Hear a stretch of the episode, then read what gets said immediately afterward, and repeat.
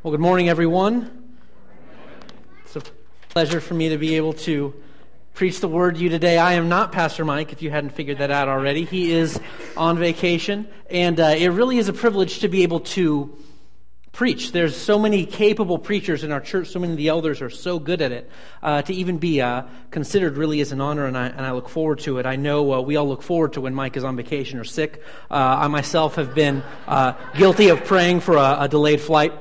And, and I'm hoping to, I'm hoping to carve a niche for myself as preaching, uh, in sort of the off holidays. Mike reserves, you know, the juiciest ones for himself, Christmas and Easter and Thanksgiving. I'm hoping, you know, New Year's Day, maybe Arbor Day. I think that would be a good, a good little spot for me. But, uh, go ahead and open your Bibles up to the book of Ephesians. Ephesians chapter 2. We're actually going to just continue on from, uh, where I was last time, if you, if you happen to be here the last time I preached. And I thought it would be fun to finish out the chapter. The previous chapter, uh, the previous section was about salvation, how salvation is by grace through faith. And today we're talking about unity in the church. So if you would stand with me, and we're going to read Ephesians chapter 2, starting in verse 11, and we're going to go through the end of the chapter. So it's kind of a beastly paragraph we're looking at.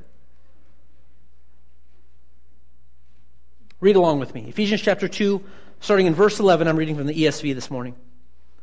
Therefore, remember that at one time you Gentiles in the flesh, called the uncircumcision by what is called the circumcision, which is made in the flesh by hands, remember that you were at that time separated from Christ, alienated from the commonwealth of Israel, and strangers to the covenants of promise, having no hope and without God in the world. But now, in Christ Jesus, you who were once far off have been brought near by the blood of Christ. For he himself is our peace, who has made us both one and has broken down in his flesh the dividing wall of hostility by abolishing the law of commandments and ordinances, that he might create in himself one new man in place of the two, so making peace and might reconcile us both to God in one body through the cross thereby killing the hostility. And he came and preached peace to you who are far off and peace to those who are near, for through him we both have access in one spirit to the Father. So then you are no longer strangers and aliens, but you are fellow citizens with the saints and members of the household of God, built on the foundation of the apostles and prophets, Christ Jesus himself being the cornerstone in whom the whole structure being joined together, grows into a holy temple in the Lord. In him, you also are being built together into a dwelling place for God by the Spirit. Father, we thank you for bringing us to church this morning. I pray that your word would convict our hearts, that we would become more like Christ through hearing it, and that we would truly worship you this morning. Father, we love you, and we pray this in your name. Amen. You may be seated. The theme of the passage today is unity and peace. Both of those are prevalent throughout it. And the main idea, or, or the, the first idea, is that we can have, as Christians, as believers, through what Christ accomplished, we are able to have peace and unity with God. That is what happens first, and that is really the sort of peace and unity that we need more than anything else. But the main idea of this passage builds on that first idea and talks about how, because of what Christ did, we were able to have unity and peace with each other in the church. And so that's what we're going to see unity and peace. And this was a very big deal for the early church because there were two groups of people within the church that were in desperate need of peace between them. And that was Jews and Gentiles. Jews were the chosen people of God. They were Israelites. They were part of God's chosen people, and Gentiles were essentially anyone else. Anyone who was not a Jew was a Gentile. And these two groups of people got along in ways that I think the modern church can't really understand. There was so much animosity between them there were just years of festering hatred that the idea that they could come together and worship God in unity was a mind blowing idea, and the church struggled with it. The early church, the problem of unity in the church was always between Jews and Gentiles. And the reason was because of this long-standing relationship that they had. Jews in general were happy to see Gentiles be judged rather than forgiven. You see this most notably with Jonah, who is upset. He doesn't want to go to Nineveh because he knows that God is gracious. He knows that God will forgive the city, and so he rebels. He runs away, knowing that he would rather see Nineveh be judged than forgiven. Many Jewish people thought of Gentiles as simply fuel for hell, and that God loved Israel and literally hated every other country. This was the prevailing ideology of Jews toward Gentiles, and this had practical apl- applications. Women, Jewish women, would not, would typically not help Gentile women who were pregnant, who were giving birth, because they didn't want to be responsible for bringing another despised Gentile into the world. Jews, as they were, if they had ventured outside of Palestine, as they were coming back in, they would shake the dust off their feet as they entered in. The idea that they didn't want to soil the, the Holy Land. They didn't want to contaminate the Holy Land with Gentile dust. That's how much they hated them. Samaria was a, a region filled with half Jewish people, and Jews would go well out of their way in, to, in order to avoid going through that area. They didn't want anything to do with it. Most notable, I think, is that if a Jewish man or woman decided to marry a Gentile, his family would typically throw a funeral mourning the death of their son. It's one thing to simply disown a family, but to go through the, the ceremony of a funeral in order to drive the point home that, that your child is dead to you is serious hatred.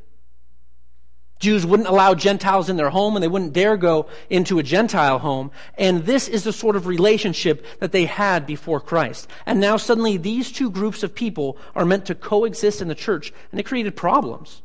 It created many problems. And we see throughout the epistles and Acts also, we see the church trying to deal with these problems. There were questions of whether or not Gentiles needed to keep up with the law, whether they needed to be circumcised. In, in Acts 15, the Jerusalem Council is convened specifically to deal with Jewish and Gentile relations. And famously in Galatians chapter 2, Paul confronts Peter, or talks about how he confronted Peter. The apostle Peter, he says, because he stood condemned. And the reason was how Peter was interacting with Jews and Gentiles. This was a very serious issue of people within the church just completely and totally not getting along. They hated each other. And, but they were meant, Paul's going to write here, they were meant to be unified. And he explains that. And so Paul is going to give three descriptions of the church. That's what we're going to see in the passage. Three descriptions so that the body of Christ would experience true unity as they worship. And so the first description of the church that we're going to see is that they were previously alienated. Before Christ came and accomplished his atoning work, the church, and this is specifically talking about Gentiles here, which is us. We, you know, we ourselves are Gentiles. That they were alienated from God. And these, you see it in the first two verses, and these are kind of downer verses. We're going to get through them eventually, but there is not, there aren't, there aren't going to be a, a lot of smiles to be had throughout the next two verses. Because the point is to demonstrate how far they were from God, how much they needed Christ, and how seriously they had offended God.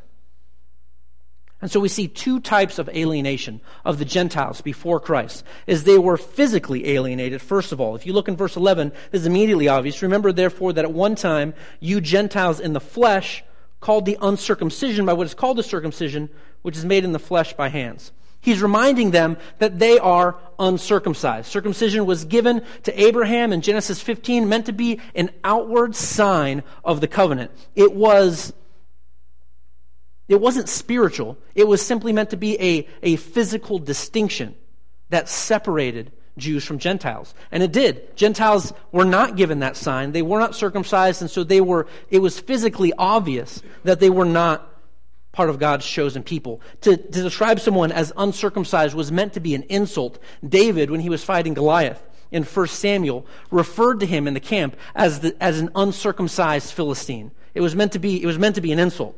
And so they were called the uncircumcision by what is called the circumcision. And Paul makes a point that ultimately it's just a physical sign. It was made in the flesh by hands. But it was a distinction, it was a physical alienation. The more important ones is that the church, the Gentile church, was spiritually alienated. And Paul gives five ways in which this was true. Look in verse 12. He says, Remember that you were at that time separated from Christ. That might sound strange to you as you, as you contemplate the Jewish Old Testament because it would seem that all of them were separated from Christ to a certain extent. Abraham, Moses, David, Isaiah, all of them were looking forward to Christ. And so they were all separated in that way. But that's really the point Paul is trying to make is that though they didn't have the Messiah, they had a messianic hope. Do you understand? They had, they had the hope that a Savior, that a deliverer would, would come and redeem them and restore them. They had, they had a hopeful future. They had a hopeful eternity in mind because they had a Savior who would come. The Gentiles had no such thing. They were separate from Christ, and so ultimately, the only destiny that they had to look forward to was that of condemnation. And even that, many of them were unaware. They lived their lives hopeless and Many of the philosophies of the day would exemplify this. They would come up with all sorts of things. Some believed that the universe would repeat itself every 3,000 years. Many people believed that the afterlife, you would just sort of wander aimlessly, voiceless, one, one Greek philosopher writes. They were separated from Christ. They had, they had no hope of a redeemer. Not only that, but Gentiles were alienated from the commonwealth of Israel. Commonwealth isn't really a word that I use very often. I don't know if any of the rest of you do. But the idea is that they were separate from the nation itself. There was, a, there was an actual physical nation. God chose not just Abraham and his descendants, but he said he promised them land. He promised that he would give them land and that they would be a nation, and that conferred certain benefits.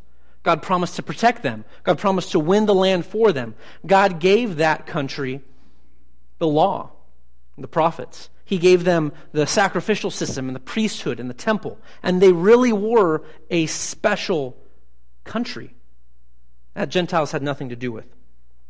Uh, I want to read a passage out of, out of Ezekiel, Ezekiel 15, just to exemplify this special love that God had for the nation of Israel. Because it wasn't anything that they themselves had earned. They did not deserve any kind of special attention from God. But He, despite that, gave it to him. This is kind of a graphic example. It's describing Israel first as a newborn baby, and then, and then what God did, what God did for that baby.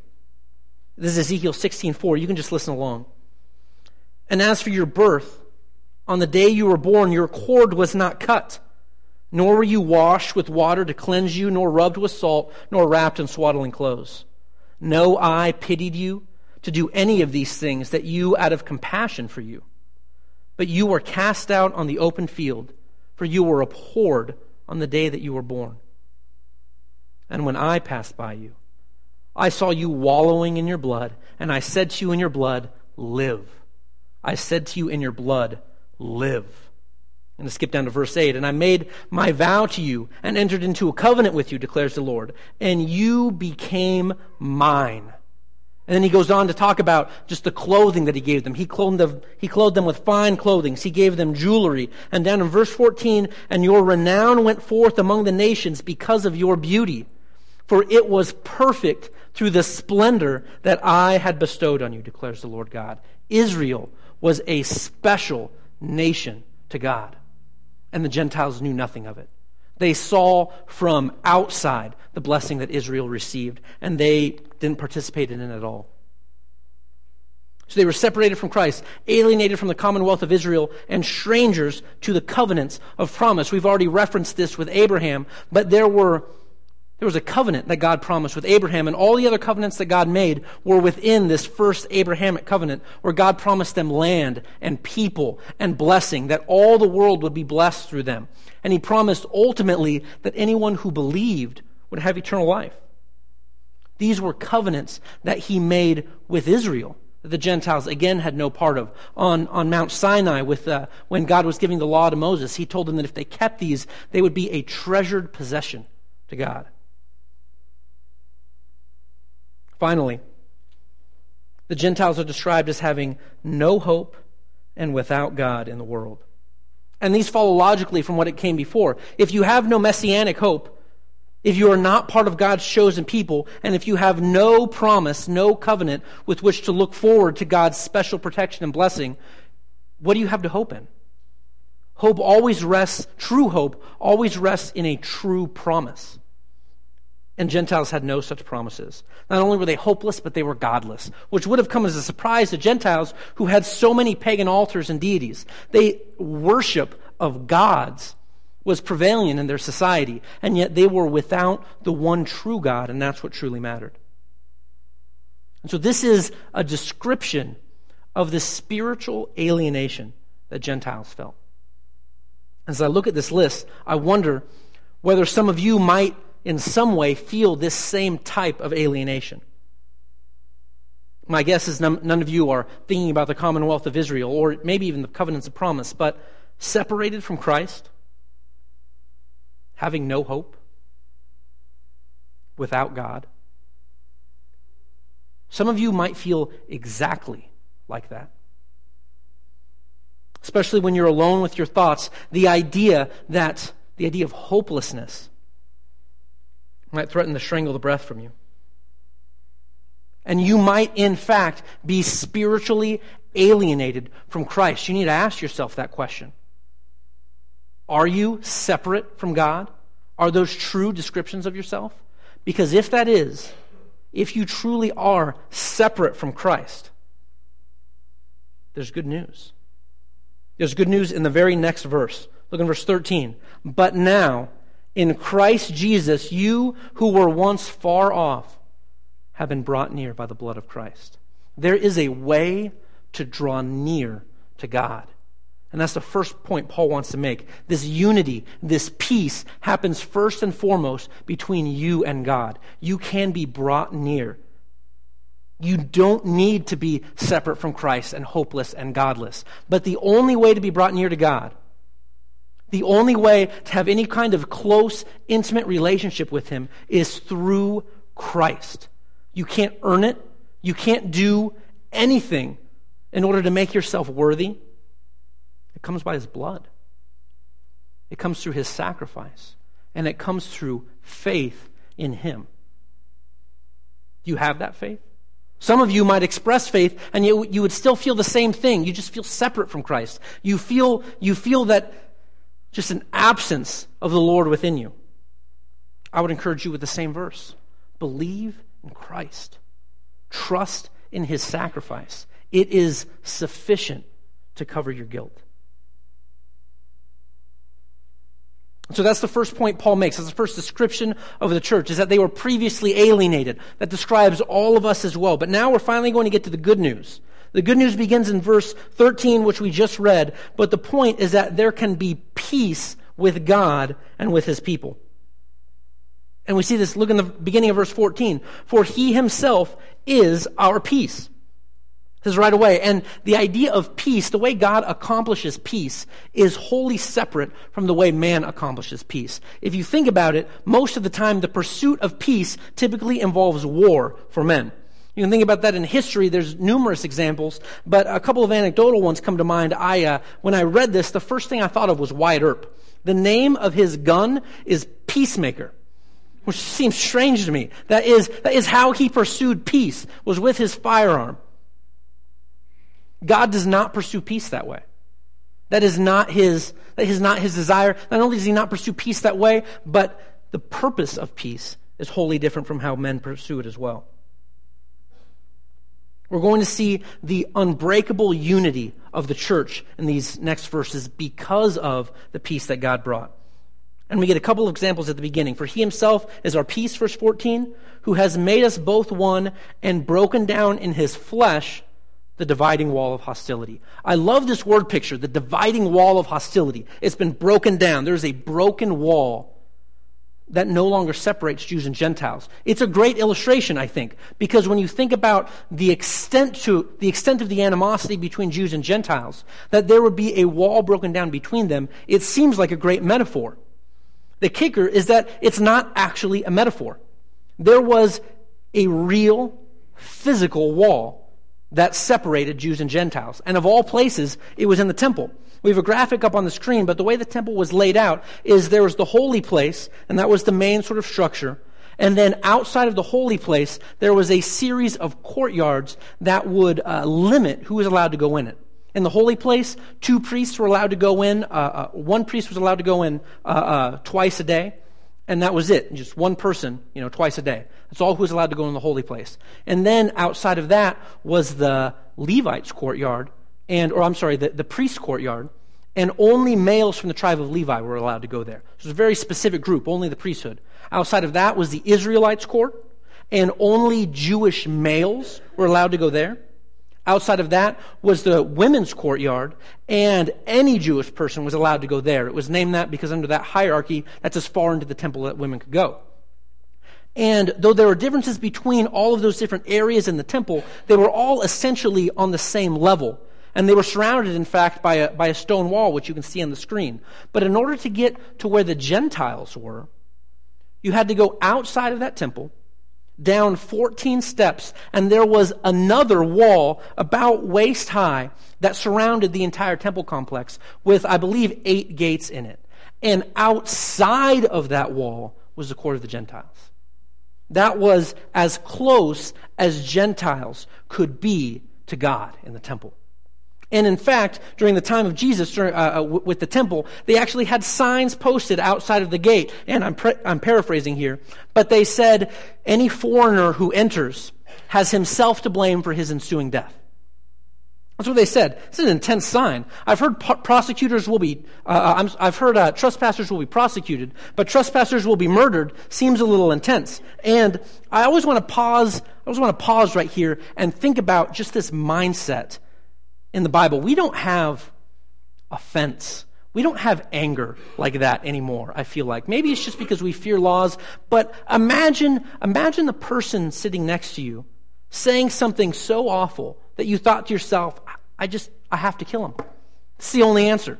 They need to die and they need to die immediately. And death in the Old Testament was a hands-on thing. It's not like you could shoot them and shoot him with a gun and be done with it, right? They would, stoning was the, was the preferred method of killing someone. And usually what they would do is they would drag them up a hill, throw them off a cliff, and then throw stones at them until they were dead.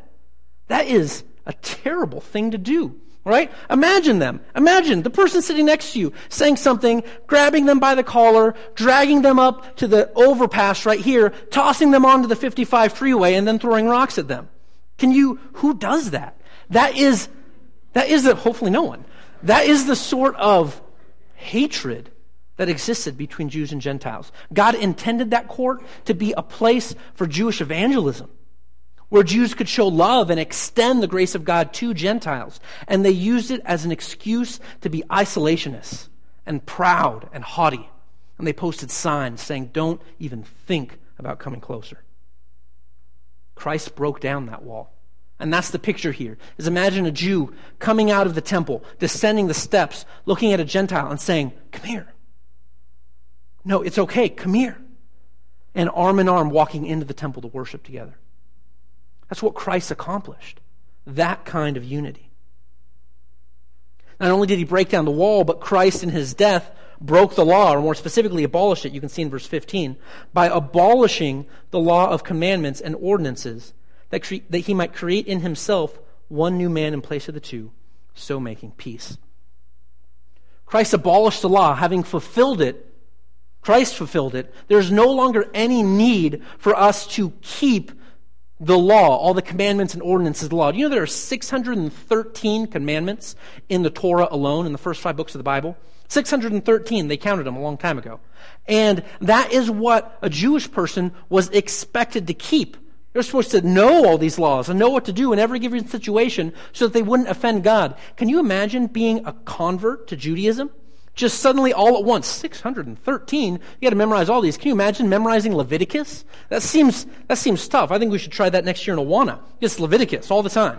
Um, I'm sure the kids would appreciate it. But this is what Christ did away with. There's no longer any law. It's been broken. It's been abolished. And that is what Christ accomplished. And so that no longer needs to be a stumbling block, block between Jew and Gentile unity. They're one. They're one in Christ. That's what it says in verse 15, that he might create himself one new man in place of the two, so making peace. Peace was the goal. This newness, it's not like a new car that just rolled off the assembly line, where it's new, but there's a bunch of other ones like it. This is new in the sense that it's a new kind of thing. It's got a different quality altogether. So it's not as if Jews, there's Jewish Christians and Gentile Christians. There's no more of that. It's just Christians. Everyone is the same. So we've seen the broken wall and the broken law, and we've already talked about these, but Paul repeats this idea again, is that we have peace with God and peace with man. We see that in 16, peace with God, and might reconcile us both to God in one body through the cross, thereby killing the hostility. The idea of reconciliation was moving from being an enemy to a friend. And that's what Christ accomplished. That we could be friends with God, that there can be peace between us and God, and that He killed the hostility. That's hostility not just between man and God, but between man and man. It's strange, I think, that the cross, the very thing that killed our Savior, is the exact same tool that God used to create peace between, between us and God and between and within the church. Look on in verse 17. He came and preached peace to those who were far off and peace to those who were near. That's describing far off as Gentiles, near is, is Jews. That was just common terminology for the day. Christ was indiscriminate in who he preached to. And then look in this in verse 18. For through him we have access in one spirit to the Father. This is the ultimate unity, is that together Jews and Gentiles have access to God in unity. So this Jew who invited his Gentile friend, come in, come past the wall, has been broken down. They enter the temple together to worship. Now both of them are able to go, not only can the Gentile enter the temple, but the Jew is now able to go further into the temple than he ever was before. He's able, along with his Gentile friend, to walk into the holy place, to have access to God. Something that most priests, they had a lottery for who got to be the priest to, to, go, to go into the holy place. And you only ever got to do it once in your lifetime. And most people never even got chosen. It was an unspeakable blessing to be able to enter the holy place. And now, Jew and Gentile alike can go in. They have access to God. We're going to move through these last ones quickly. The, uh, the final description of the church that Paul gives is the privileged position of the church. And he gives three examples. They're all excellent. In verse 19, so you are no longer strangers and aliens, but you are fellow citizens with the saints and members of the household of God. Those are the first two that we get, is that we are citizens with the saints. We're fellow citizens. We're part of God's kingdom. There are no second class citizens there. We are all equal. We're part of God's kingdom, and so that gives sort of this broad scope where God would be king over us, watching over us, protecting us. But then we get a much smaller, more intimate visualization as well. That we are all united in God's family. We're members of the household of God. We're sons and daughters. And He treats us like that. With the same blessing and honor that He gives His Son, He, he blesses us and brings us to glory. The last one, and this is really my favorite description of the church in the New Testament, though we're not going to spend as much time on it today. The church is Jews and Gentiles. The church is united as God's temple. Look in verse 20. Built on the foundation of the apostles and prophets, Christ Jesus himself being the cornerstone. So it was built on the apostles and prophets, the idea is the Old and New Testament. And then Christ is the cornerstone, the key structural piece. It needed to be strong enough that the entire building could rest on top of it. And it needed to be, it needed to be placed perfectly, just so, because the entire building would be oriented to the cornerstone. And that's what Christ is for the church. The entire church is built on top of Christ and is oriented around it. And in 21, in whom the whole structure being joined together grows into a holy temple in the Lord. In him you also are being built together into a dwelling place for God by the Spirit. Here's, here's, the, final, here's the final illustration. The Jewish person says the walls have been broken down. Jew and Gentile, we can both enter the temple. They can both walk all the way into the holy place because they have access to God, only to get there and realize that the unique and personal presence of God is no longer above the Ark of the Covenant on the mercy seat.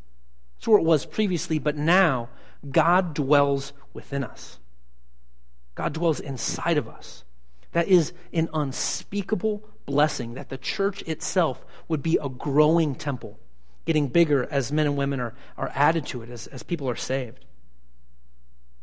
And so that is the basis of unity in the church. And Paul explains this so that Jews and Gentiles, these people who hated each other more than anyone else, could be reconciled so that they could worship God together without any problems, without any animosity. And so I want to spend these last few minutes asking you to evaluate the extent to which you contribute to the unity of our church. The church as a whole, certainly, I don't want to ignore the worldwide evangelistic effort, but think about your role in our church and whether or not you feel unified in it, whether or not you contribute to the unity of the church. The most obvious question and the easiest one is simply to ask whether or not you know other people in the church. Look around you. Do these people look familiar to you? Have you ever had a conversation with anyone you're sitting by? Do you know them? Do you know anything about them? We have a photo directory. Have you ever just gotten it out and thought, I'm going to memorize the faces and names of people I don't know? Do you know, this might be news to some of you, there is another service? You ever seen these people? Right? Can't believe it. I just found out this morning. There's another service of people. There, our, our church is large, and there might be a day when our church is even larger than it is now. Are you making efforts to be unified with these people? Do you know anyone? And not only that, it's easy with church to treat it like a social club because most of the people here are enjoyable. Well, all of you are enjoyable. Let's say that, right? Uh, um, uh, and so we like each other. And you show up and you see people that you haven't seen in seven days, and you're like, "How you doing?" And it's great. And there's nothing wrong with fellowship. But has the thought ever entered your mind? Have you ever told someone, "I am so glad you're here. I can't wait to worship with you. Why don't we sit next to each other? Why don't we worship God together, knowing that our unity in worship brings God more glory? Do you think like that? When you start considering the worthiness of God, the greatness of his perfections, it would seem that the worship that we give him on Sunday morning can't possibly be good enough. He is infinitely holy and infinitely worthy of our praise. And so when you make friends here, when you meet new people here, that is not an end unto itself. The goal is to worship God together in unity, in spirit and in truth. You think like that. Spouses, is it a privilege for you to worship God with your husband or wife? Do you love doing it? Where you're like, oh, this is so much better to worship God together, to be united as a family. Children, you think about that with your with your brothers and sisters? Right? Is your oh, you know, little brother, sit next to me. We'll worship God together. It'll be great. I love sitting next to you. Um, do any of you do any of you think like that? God is worthy of our pursuit of unity. That's the easy part. There are harder things. There are certain things that harm the church, sort of insidious practices that creep in. And I wonder whether any of you participate in activities that intentionally disunify the church. You complain? Are you a complainer? When you talk about the church, think about for a second how often you talk out loud about the church. What percentage of the time is it good? Percentage of the time is it bad? Do you complain about the church? Do you complain about the preaching? Do you complain about the music? Do you complain about the, the seats or the or, or, or the, the, the pew Bibles or the hymnals? Do you complain about the youth program, the children's program, the curriculum, the other people? Do you complain about the pastor? Do you complain about the elders? Do you complain? Don't do that. Repent of that as quickly as you can. There is, there is no room for that in a unified church.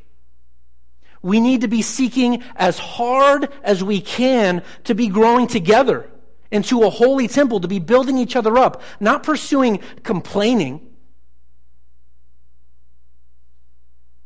Worse than complaining. Well, before I go there, if you must complain, maybe we can give you a rubric. If you must complain, maybe we can start complaining like this. Pastor Mike, there's a problem in our church. I'm sure you're aware of it, as are the elders.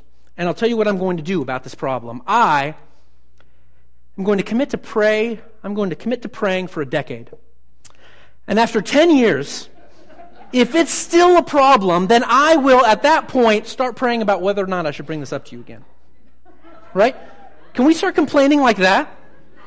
Can we start building up our pastor as much as we possibly can? When you complain, think about this. And this is, this is astounding to me because in, in a lot of ways, church, um, church is different than a regular job right? Pastor Mike is our pastor.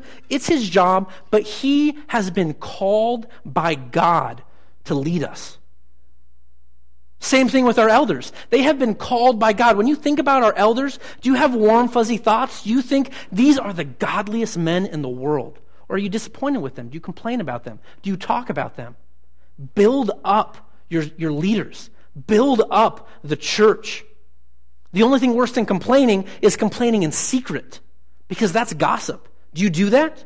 Do you talk to people and, and, and, complain to them secretly and now they're on board with the complaining and you guys form this, this sort of group that is unhappy with the church? Stop it. Repent of that. Don't complain. Don't gossip. And the flip side of this is have you ever defended the church? This is, I think, one of the coolest things ever. This is as close as it gets to sort of swashbuckling, I think. When you just swoop in and come to the defense of the church. Now, I, Pastor Mike has been, has been called by God to lead our church. I, I don't think we should talk about him that way. Now, our church, God is moving in our church. People are saved and sanctified all the time. I don't think we should talk about our church like that. Do you defend our church? Are you happy to? Do you look for opportunities to build it up? Because that's what God would have of you. God would have unity. And it's, it's easy as Christians, it's very easy to simply try and avoid doing things that are bad. Okay, I'm not going to complain, I'm not going to gossip. I won't do various other things that are bad. But what God, the best thing, if you want to bring God maximum glory, then think about what is best and do that. Some of you might think I'm dreaming. Oh, you know, can you imagine like being out on the plaza and telling people, you know, oh, let's go worship God together? It sounds kind of corny. Some of you are thinking, I'm sure. But imagine pursuing that. No matter what, saying, I want to think, I'm going to invent ways to promote unity in the body. You don't got to use my suggestions, come up with your own. But invent ways, pursue unity. We've been brought near by the blood of Christ. And if you look in the middle of verse 15, we see it's a purpose clause. Why were we brought near? Why did he break down the wall? Why did he abolish the law? That he might create in himself one new man in place of the two, so making peace. Part of the cross, built into the cross, is our unity. Built into the cross, one of the purposes of it was so that we would have peace with each other. And if you ignore that, if you choose not to think about that or to even continue in disunity, you shame your Savior. Be careful about being unified and seek as much as you can to build up the church. Let's pray. God, thank you for your graciousness to us. I pray that we would be completely unified in our church. The Jews and Gentiles were worse than anything we have here, but I pray that I pray that we would uh, strive in every way to do what's best, Father, to bring you much glory, knowing that you're worthy of it. God, help us, help us to be unified. We can only do it through your Spirit. God, we pray all of this in your name. Amen.